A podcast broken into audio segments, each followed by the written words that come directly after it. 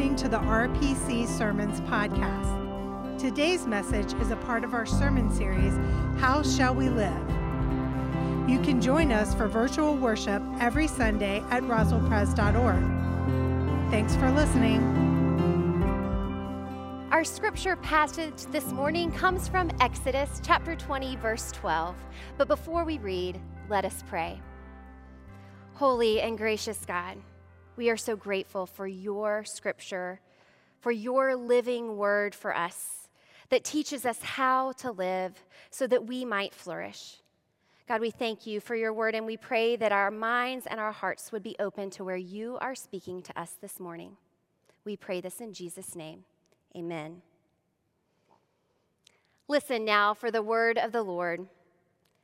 Honor your father and your mother so that your days may be long in the land that the Lord your God is giving you.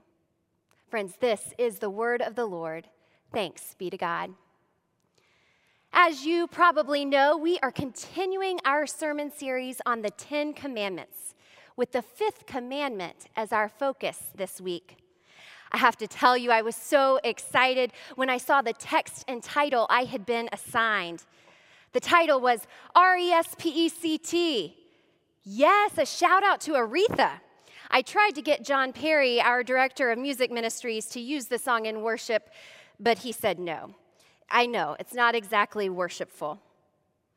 But I'm still excited. You see, given the pandemic and the exorbitant amount of time I've spent with my children, I was thrilled to be able to write a sermon about how children should honor their parents and then make my children listen to it. You know, now I am a part time teacher at home facilitating digital learning. My children aren't exactly excited. My preschooler is very honest about telling me that he enjoys Mimi's school much more than mommy's school. And my second grader thinks I know nothing about what he is learning, even though I remind him that my former career was as an educator and I'm actually certified to teach his grade. So, needless to say, I've been coming into this sermon excited. I had a plan at the beginning to help all the parents out there, including myself. And we will get to that. But there is so much more to this commandment. As I prepared for this sermon, I did a lot of thinking and reading about this commandment. This commandment is deeply complex and people can experience the weight of its words differently depending on their experiences with parents.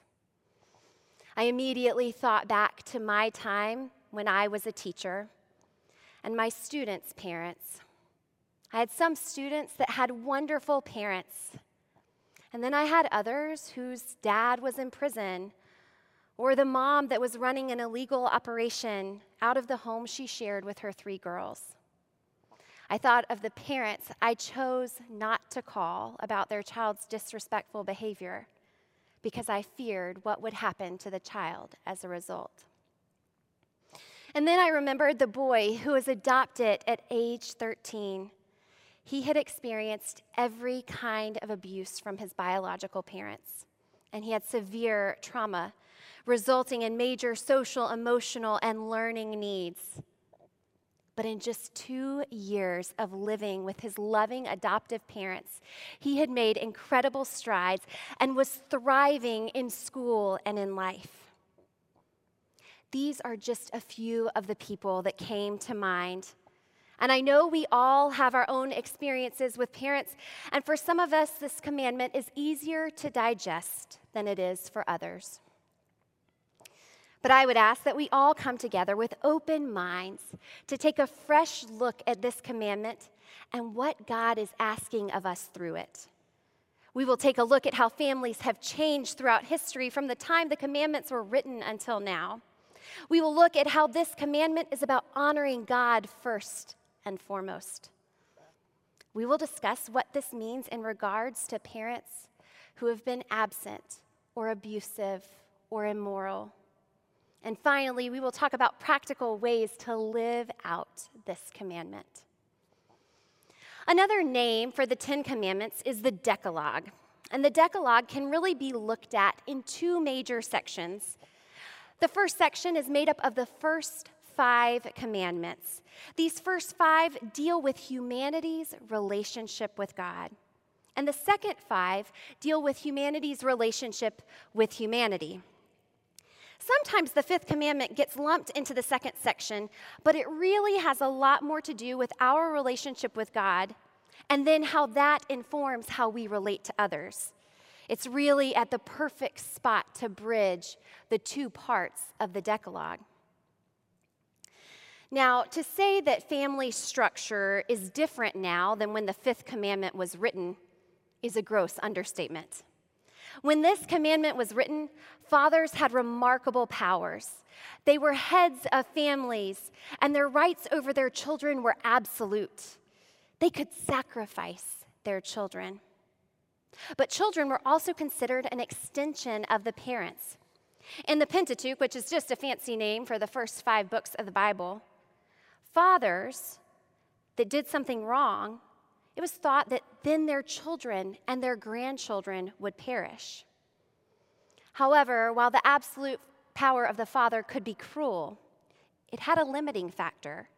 Children were an asset. Nowadays, when we talk about having children, we talk about how expensive it is to have a child. But at that time, children were a form of prosperity.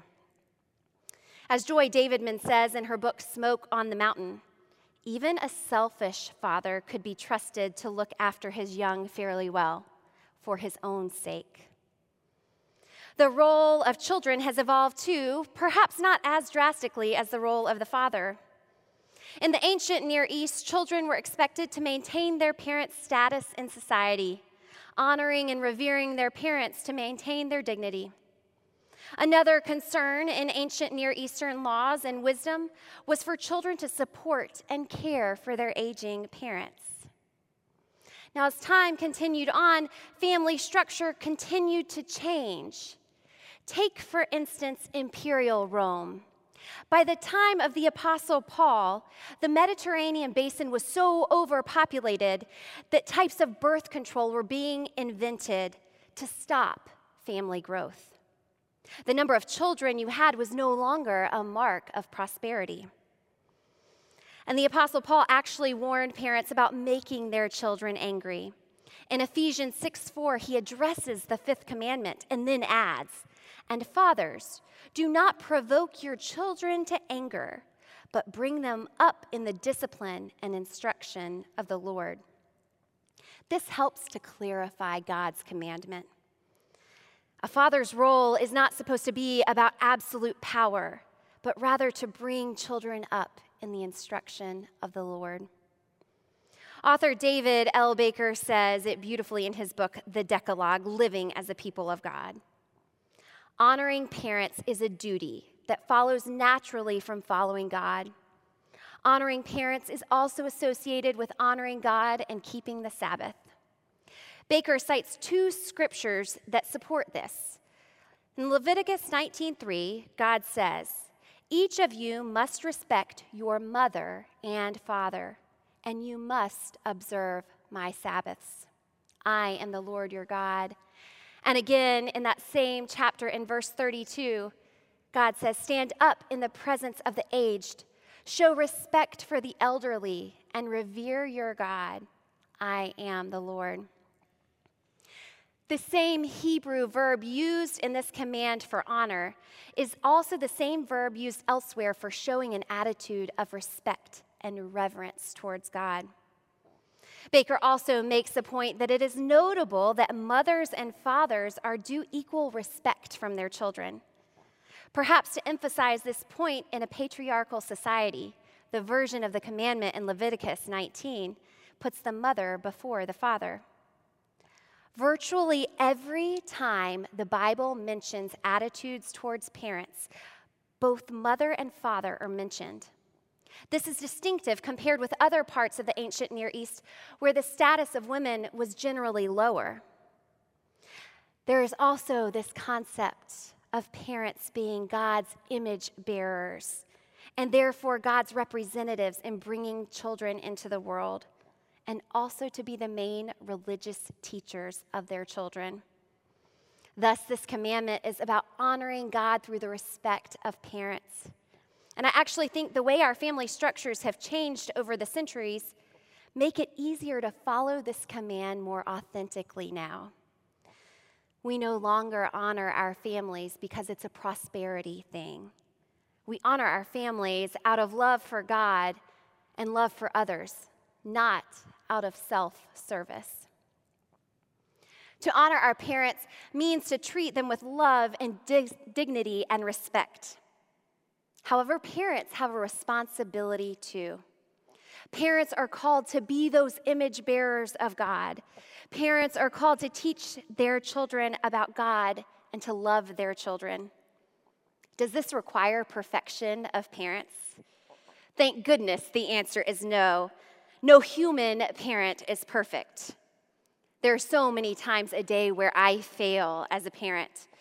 Just last week, I told my oldest child to stop banging his finger against the iPad when he was frustrated.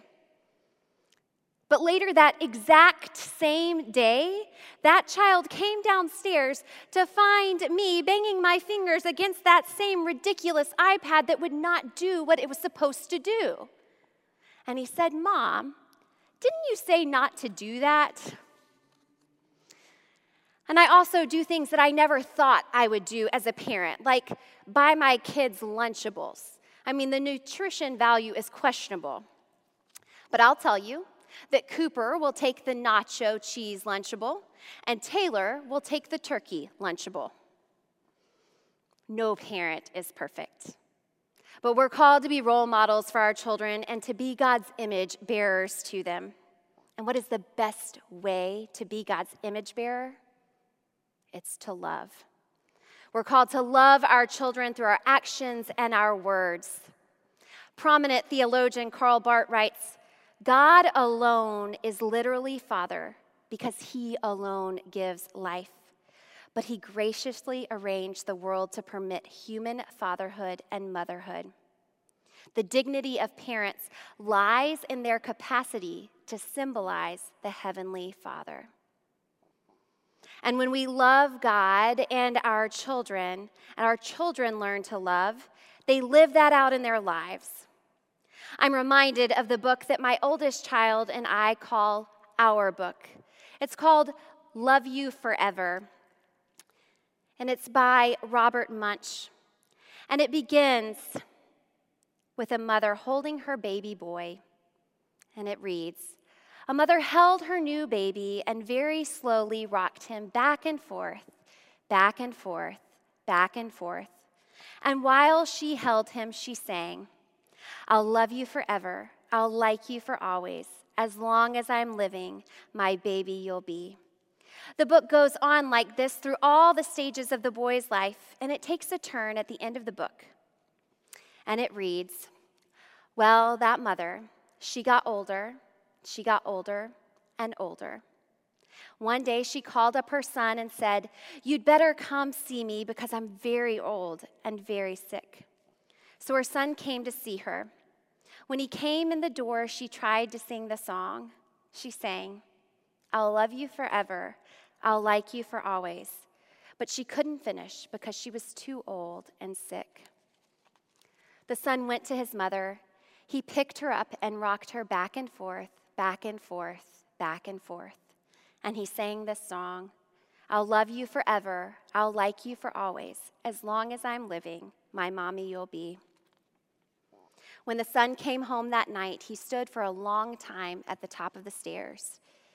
Then he went into the room where his very new baby daughter was sleeping. He picked her up in his arms and very slowly rocked her back and forth, back and forth, back and forth. And while he rocked her, he sang, I'll love you forever. I'll like you for always. As long as I'm living, my baby you'll be. This book is a beautiful look at how a parent loved a child and how the child honored the parent and then carried out that legacy of love in his own life. But what happens when a parent isn't honoring God? What happens when a parent is absent or abusive or immoral? What does honor look like then? Honoring parents is a duty for children that comes as a natural response to following God. If a parent is not following God, then a child is not held to the standard of the parent, but rather the standard of God. Remember, this is the part of the Decalogue that is about God's relationship with humanity. The bigger picture here is that the relationship between parent and child should model that of God's relationship with God's children. If a parent is abusive, that's not okay. That is not modeling the love God has with God's children. And a child should not be subjected to that or have to endure that. If a parent is teaching hatred, that is not of God, and a child should not follow that example.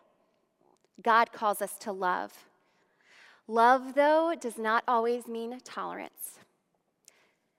Maybe loving a parent means loving them from a distance especially if they are doing things that could be toxic to you and your family. If you have an earthly parent that has not lived as God's image bearer, I want to remind you that you have a heavenly parent that will not let you down, that is always worthy of honor. And we respond by honoring God, our loving parent, through the way we live. In his book, The Ten Commandments, Peter Leithart offers ways we can live out honoring God and our parents practically. We honor God by praising God, by serving God, by listening to God, and by trusting God. And in the same way, when we honor God, we honor our parents by speaking well of them, by not grumbling or complaining about them. We serve them and help them when needed, especially as they age we listen to them, we give weight to their advice. Honoring our parents means that we recognize that they have wisdom that we lack. We can show honor by trusting our parents. And I know that can be hard, especially if you are young. I remember when I was a teenager, I thought I knew better than my parents. But here's the thing when they wouldn't let me go somewhere or made me come home sooner than I wanted, it's because they loved me and they were looking out for my best interest. I needed to trust that. But sometimes I didn't. And if I didn't follow the rules, there were consequences. But I know that they were given out of love. We can honor our parents even by accepting their discipline as a form of loving and learning from our mistakes. As I said, there was a lot I thought I wanted my boys to take away from this sermon. And it's true. There are things I want my boys to learn. But my thoughts and perspective shifted as I prepared, and I decided to write them a letter that I'm going to share with you. Dear Cooper and Taylor, when I became your mom, my world changed for the better. You have taught me more than I think I could ever teach you. You have taught me more about unconditional love and patience than I understood before. You have taught me about how important it is to listen to people and to make sure that their voice is truly heard. You have taught me to look at things with a curious eye and to ask questions. You have taught me how to make friends with strangers in the grocery store and I hope I am able to teach you things too. Sure, I want you to know how to make your bed and clean your room, but I want so much more than that for you. I hope that I can teach you that God loves you more than you can ever know, that there is nothing in all creation that can separate you from God's love. I want to teach you to be kind to pay attention to people who are left out or on the margins. I want you to be men that honor all those around you, whether at home or when you're out in the world. And I pray that you would be bold in your convictions, but compassionate as you deal with others. And I want you to respect others and listen to others' thoughts and opinions, even those you differ with, with an open mind.